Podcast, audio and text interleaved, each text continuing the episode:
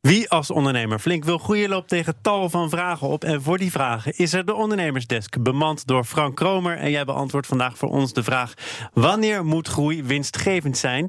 Laten we beginnen met de kernvraag: moet groei überhaupt winstgevend zijn? Ja, ik denk het wel, uh, Thomas. Ja, waarom doe je het anders? Je moet toch uh, je winst maken. Dus ik denk ja, absoluut. Groei moet winstgevend zijn. We weten ook dat als je wil groeien, dat uh, de kosten voor de baat uitgaan. Kijk maar naar bedrijven als Uber. Hebben die überhaupt al eens winst gemaakt? Nou, Tesla? Niet, niet, niet, dat ik, niet dat ik weet. Je hoort het vaak hè, op borrels en partijen. Ja, je moet investeren, investeren. En ja, de, hè, de winst, dat komt later wel. Maar ja, dat is toch wel echt een beetje appels met peren vergelijken. Ik bedoel, kijk naar de financieringsstructuren van bijvoorbeeld de Ubers van deze wereld. Daar zit gewoon heel veel private equity in. Oftewel gewoon heel hoog risicodragend kapitaal. Ja, en die investeerders weten het kan fout gaan. Of we gaan flink cashen, ja, of we verliezen veel geld. Maar ja, als je als MKB'er, ja, dan leen je toch vaak geld ergens. Je moet aan de bank gewoon de rente betalen. Ik bedoel, die nou, willen vroeger, was volgens mij bij een, bij een beursgang werd er ook gezegd... oké, we waarderen dat bedrijf op een aantal keer de winst. En bij Uber is er natuurlijk helemaal geen sprake van. Dus bepaalde zekerheden, die kun je ook nu niet meer... richting 2018, ja. 2019 trekken. Precies. Dus ik wilde een beetje weten, wat zijn nou goede tips? Nou, ik belde met uh, Rudolf Lievers. Hij is uh, bedrijfsadviseur. En hij heeft een bedrijf en dat heet de MKB Winstcoach. Ik dacht, die moet het wel weten. Het betekent voor mij dus, qua vuistregel, uh, dat is meer een best practice, zorg ervoor dat je minimaal op maandbasis een beeld hebt van, de, van je omzet en relatie tot je marge in je groeionderdeel. En dat je, maar ook van je investeringen in relatie tot je beoogde return on investment. Ja, dus je moet eigenlijk constant, eigenlijk op maandbasis, zegt hij, die return on investment goed in de gaten houden. Dus zorg ervoor dat je ook echt weet en stel doelen als je wat gaat investeren. Wat wil je daar uithalen? Um, en je moet dan ook, ook durven ingrijpen. Hè? Want als, als het fout gaat, als je investeert en je merkt het glipt uit mijn handen, durf in te grijpen, durf te snijden. Uh, want anders creëer je een, uh, een bodemloze put. Wat betekent dat? Ingrijpen betekent stoppen? Nou ja, of een bepaalde keuze maken en zeggen: Nou, ik investeer heel veel in. En dit is mijn doelstelling uh, van return on investment. Als je het niet haalt, moet je ook durven ingrijpen. Anders wordt het gewoon een, een bodemloze put. Jij hebt een goede expert gebeld. We hebben er ook gewoon in, in de studio staan. Hè? Ja, ja. Als, je, als jij hier naar luistert, wat denk je dan? Nou, ik vertelde net dat ik uh, bij NL Groeit ben ik groeiambassadeur. En tevens ook uh, mentor van drie verschillende groeiondernemingen. Heel verschillende ondernemingen. Um, wel allemaal MKB-ondernemers. Maar je ziet dat dus een van mijn um, mentees is een start-up. Met een schuld van 1,4 miljoen euro. Maken geen winst.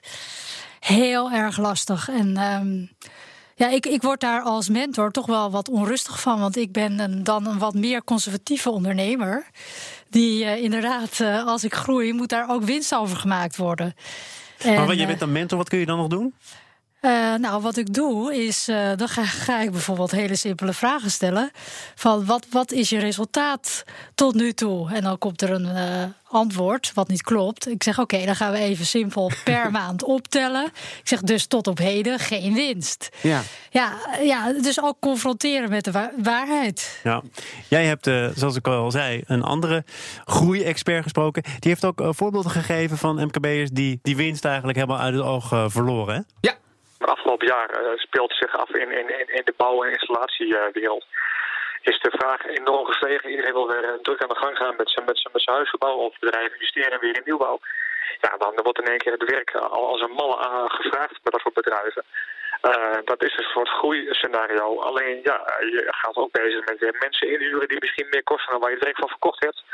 Of je moet uh, hoge inkoopkosten maken dan waar je het werk voor hebt verkocht een half jaar geleden. Ja, en dan wordt in één keer die marge heel dun. Ja, je weet je, voor je het weet haal je heel veel omzet binnen.